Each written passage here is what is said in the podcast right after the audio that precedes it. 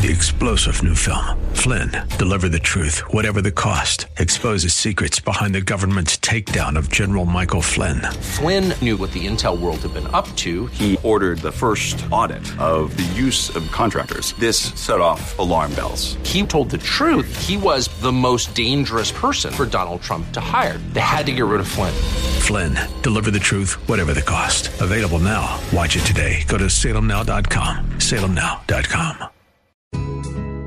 Today on Cornerstone Connection with Pastor Gary Hamrick.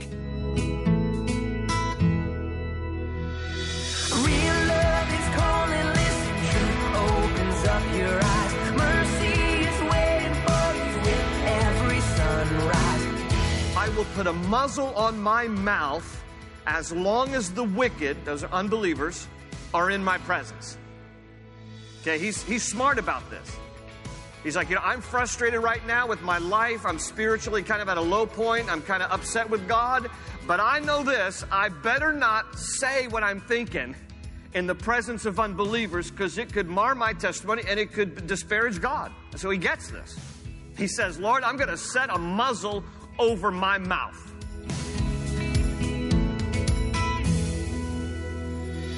This is Cornerstone Connection, the radio ministry of Pastor Gary Hamrick of Cornerstone Chapel in Leesburg, Virginia. Pastor Gary is teaching through Psalms. If we're not careful with the things we say, we may make the mistake of saying something which will ultimately turn another away from God. Pastor Gary teaches us today that David was aware of the power of his words. David stated that he would set a muzzle over his mouth to not disparage unbelievers. At that point in his life, he was frustrated with God, but he knew that he still had a responsibility to God. We learn from this that we too must watch our tongues. Frustrations in our lives cannot be used as excuses to treat others wrong. At the close of Pastor Gary's message today, I'll be sharing with you how you can get a copy of today's broadcast of Cornerstone Connection. Subscribe to the podcast or get in touch with us. But for now, let's join Pastor Gary in Psalms chapter 39 for part one of today's message titled The Frailty and Brevity of Life.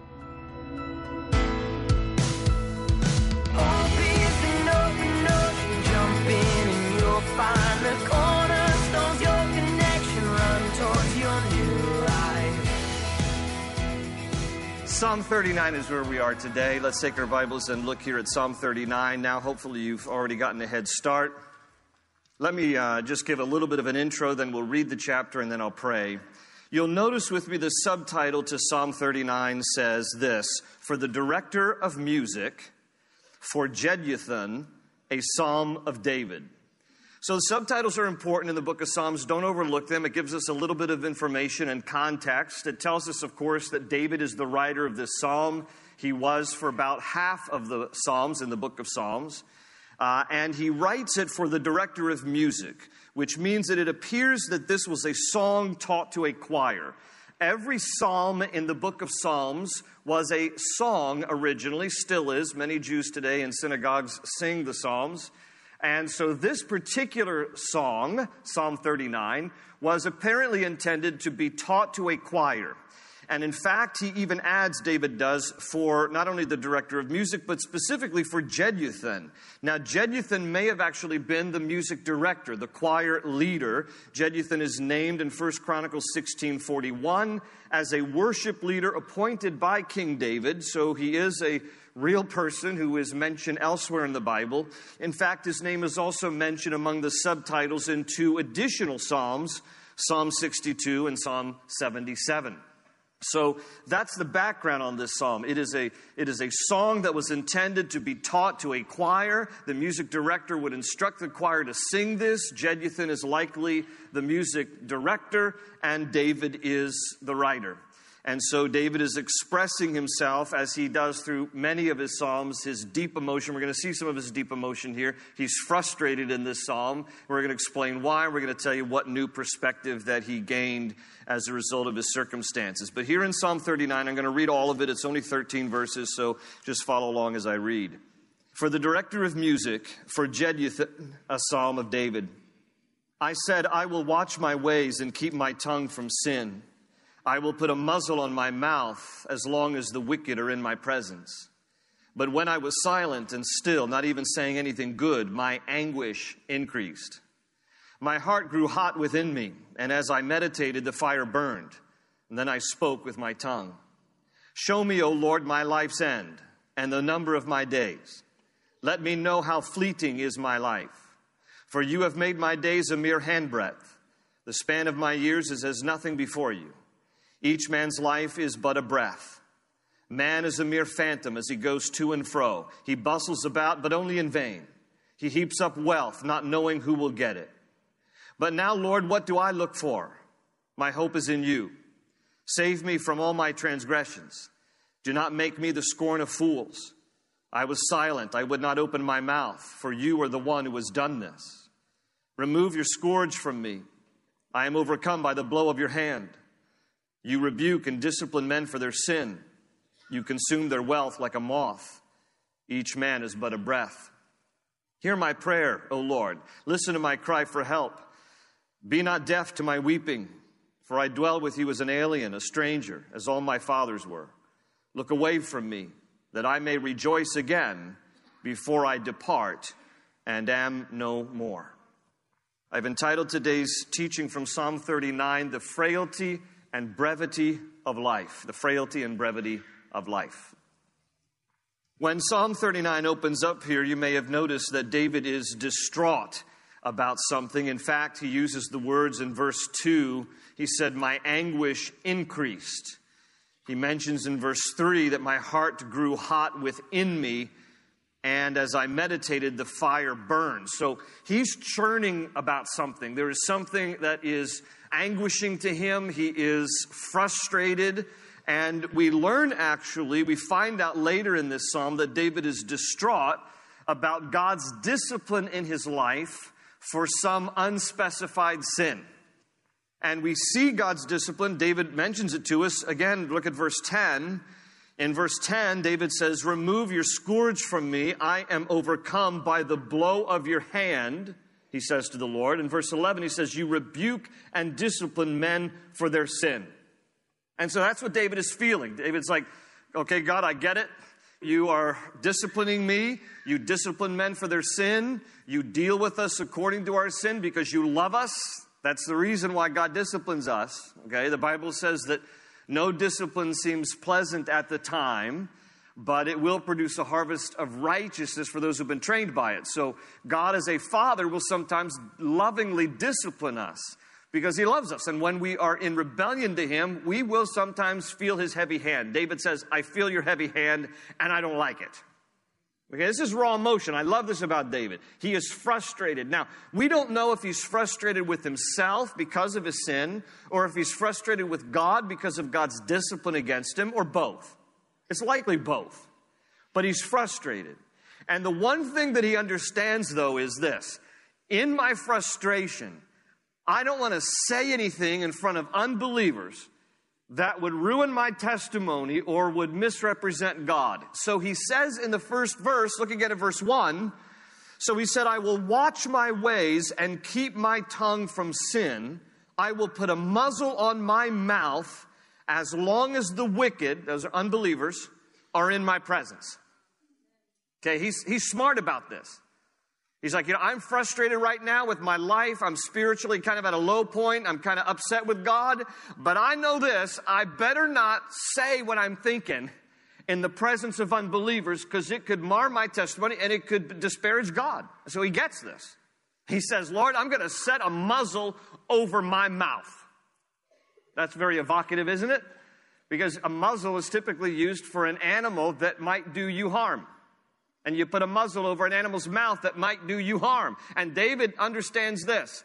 My words have the potential of doing someone harm. And so I'm going to put a muzzle over my mouth. I'm not going to say or do anything in front of unbelievers. He's very sensitive to this. I'm not going to say or do anything. I'm not going to emote my internal frustrations.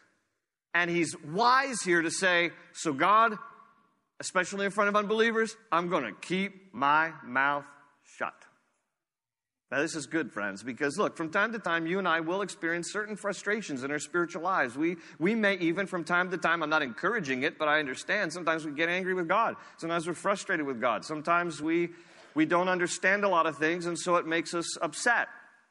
But what David understands is, I got to take that to God. I can't be mouthing off in front of a bunch of unbelievers because now it, it, could ruin my testimony. It could shame the name of God. I don't want to bring any shame to God's name. So I'm going to keep my frustrations to myself.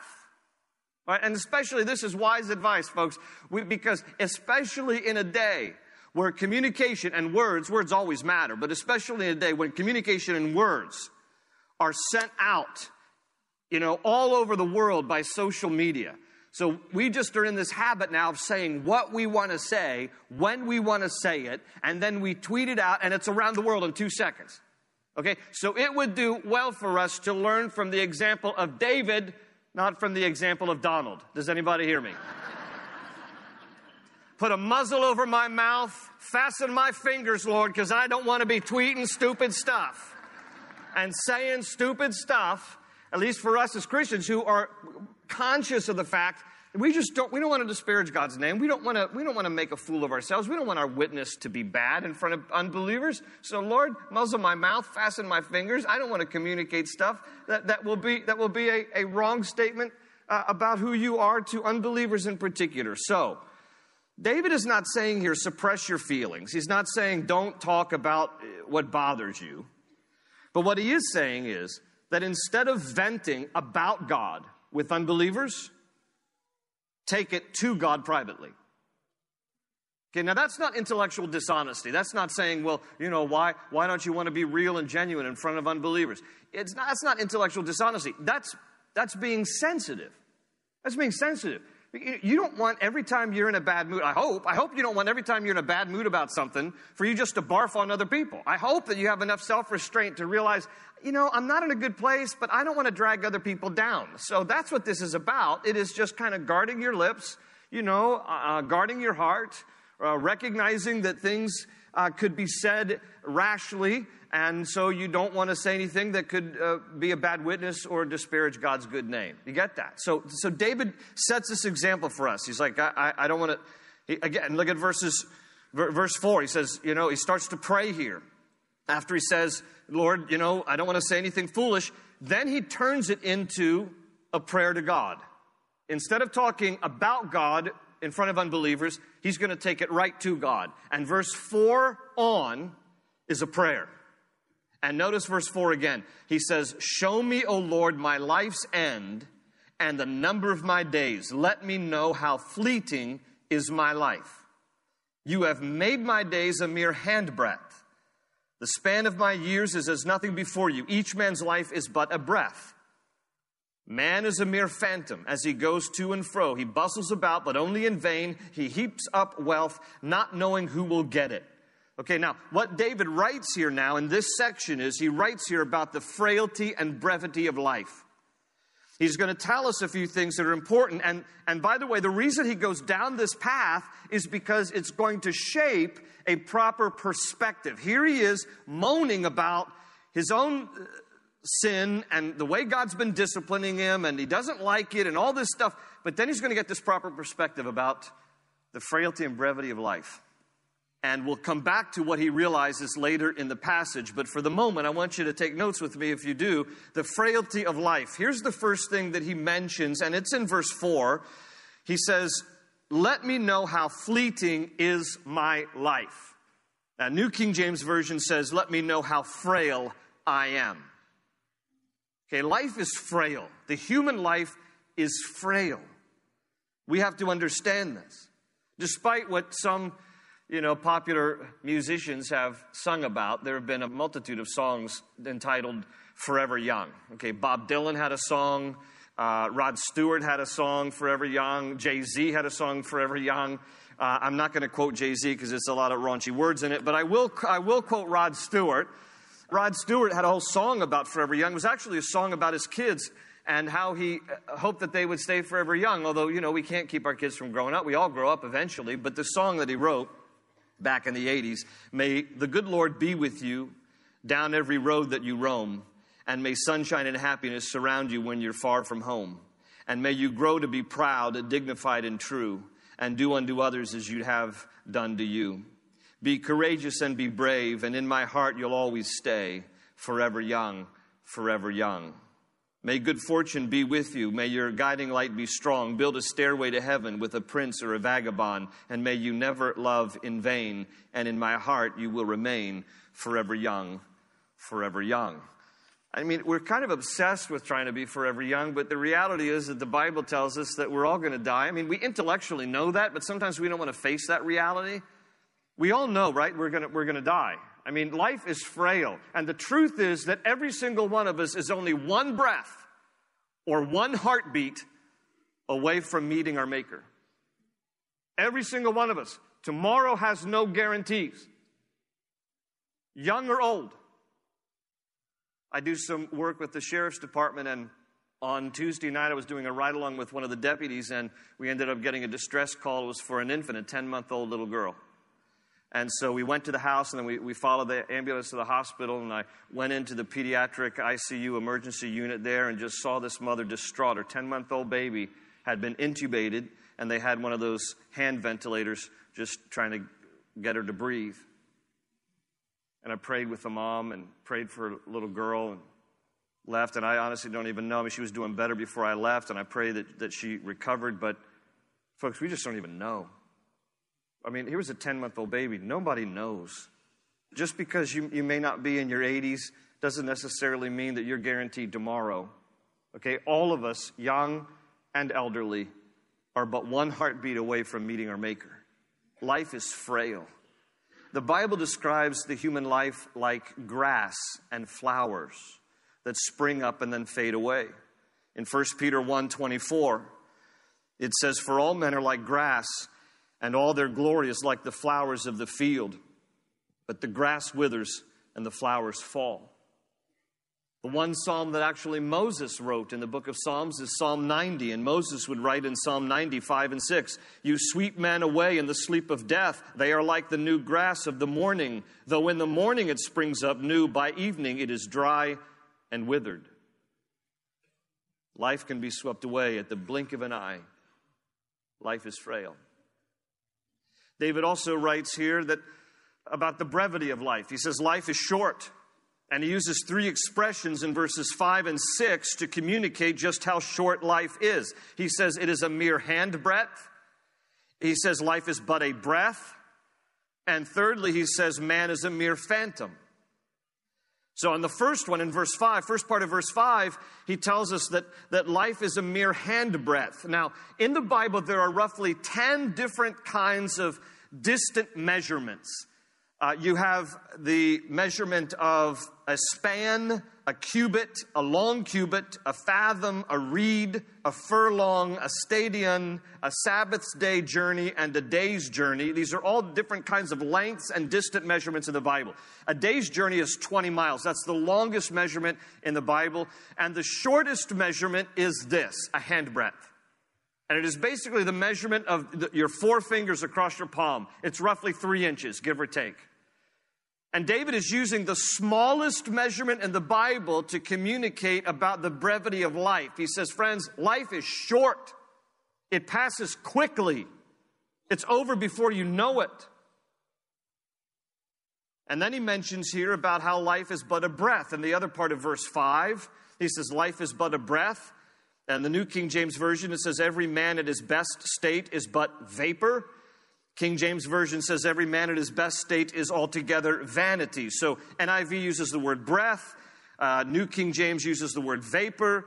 King James uses the word vanity. It is the Hebrew word havel. Havel literally means breath or a gentle breeze, and figuratively, it is referring to emptiness, something transitory or unsatisfactory. David is saying that life is like your breath on a frosty day. You know how when it's cold outside and you, you breathe and you can see your breath for a moment and then it vanishes? That's the concept being used here. David says it's like a breath. Picture, you know how little kids blow bubbles with those little bubble sticks, you know, soapy bubbles, and, and then they go chasing after them, but you can't even grab them before they burst. That's life. That's, that's the idea here. Breath, vapor, vanity. It just, it eludes you, it escapes you so quickly. It's here and then it's gone.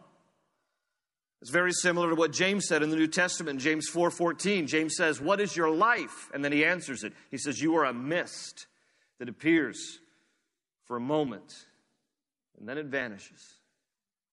And then the third expression that David uses is man is a mere phantom. Now, I don't personally prefer that word in the NIV because it sounds like that you're just a ghost. You're not a ghost. But the New King James uses the word shadow. It's a better translation of the Hebrew word. Again, it's the idea that a, a shadow doesn't last long. I mean, how long does a shadow last? For a day, if you're, you know, if you're outside and it's really sunny all day long, but then as the sun sets, the shadow fades away. That's the concept here. Life is like a shadow and the sun will set on each of our lives one day. And then what? Time is short, life is passing us by. Now, with all this talk here, verses 4 through 6 that we just kind of highlighted, with all this talk about the brevity of life and the frailty of life, you know, David is not trying to be Debbie Downer, okay? Or, or David Downer, I guess. You know, he's, he's not trying to be David, oh, I just want you to know about the brevity of life the frailty of life and, you know, woe is me, woe is you. That's not his point here, okay? He's actually explaining all this because he's come to a conclusion about why is, God is disciplining him. See, first part of this chapter, he's like, you know, I'm going to keep my mouth shut. I don't like what's going on. I'm frustrated. Verses 10 and 11, he talks about the heavy hand of God. You've done this to me. You've been scourging me. You disciplined me because of my sin. Okay, I don't want to ruin my testimony. I don't want to disparage the name of God, but I'm frustrated. But then you know what he realizes? He realizes, okay, wait a minute though. You know why God is disciplining me? Because time is short. Life is short. And I better get my act together. That's what he's saying. He's like, I better get my act together because I don't have any guarantees for tomorrow. Life is just a handbreadth. It's just a shadow. It's just a mist. It's a vapor that, eh, that appears for a moment and then it, it's gone. Is I, I, have no guarantee for tomorrow, so I, I better get my life right with my Maker. I better be right with God. I better get myself together here. That's what he realizes. He even describes, by the way, at the end of verse 6, he even describes this is incredible. He describes the modern rat race at the end of verse 6 that is killing us. Look at the end of verse 6. He says, Man bustles about, but only in vain. He heaps up wealth, not knowing who will get it. In other words, man is busy, busy, busy, making money, money, money. We're busy, busy, busy, just trying to get a bunch of money that we're going to turn over to somebody else after we're dead. I mean, does this not describe the plague of Western culture, or even more particularly of Loudoun County culture in the 21st century? Just be busy. Just get busy, busy, busy, make a lot of money, get busy again, make some more money, get busy again, busy again, busy again, make a lot of money. David says this whole thing here, it, it's a rat race. We are busier and wealthier than ever. But are we happier than ever? Are we healthier than ever? Are we more attentive to our kids than ever? Do we attend all their ball games and go to their recitals more than ever? Do we show love and appreciation and value and respect to our spouses because we give them the time to show how much we care more than ever? Are we cultivating friendships more than ever? Do we enjoy leisure more than ever? Or is it just work, work, work, make money, work some more, make money? How are you spending the life that God has given you?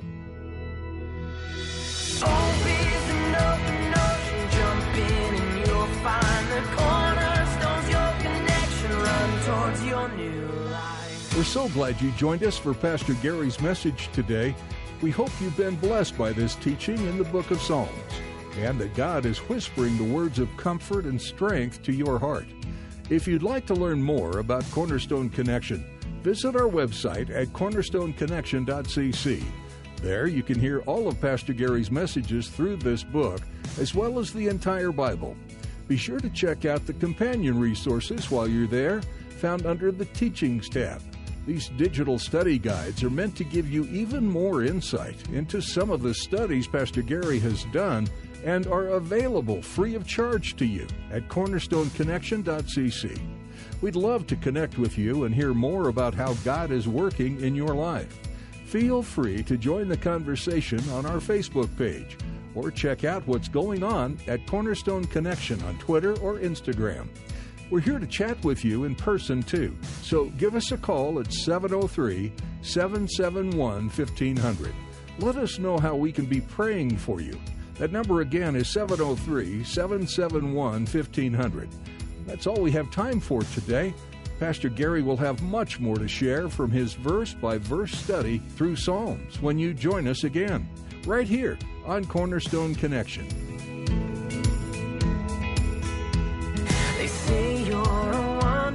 Soul, that you've got no place to go, but still you know, you're not alone.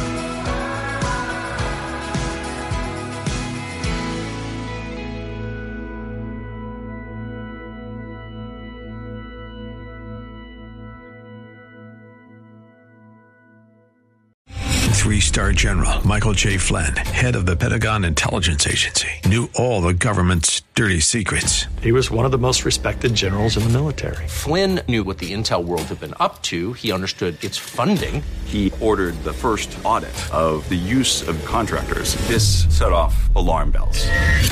The explosive new documentary, Flynn, Deliver the Truth, Whatever the Cost, uncovers the facts behind this scandal. Flynn told the truth. He was the most dangerous person for Donald Trump to hire. I find out the worst enemy that I'm going to face in my life is right here in America. They took my assessment and they wanted me to change it. And I was like, I'm not changing it. They had to get rid of Flynn. With in depth interviews, archival footage, and never before seen personal records of the man behind the headlines. I just felt like I was drowning. Flynn, Deliver the Truth, Whatever the Cost. Available now. Watch it today. Go to salemnow.com. Salemnow.com.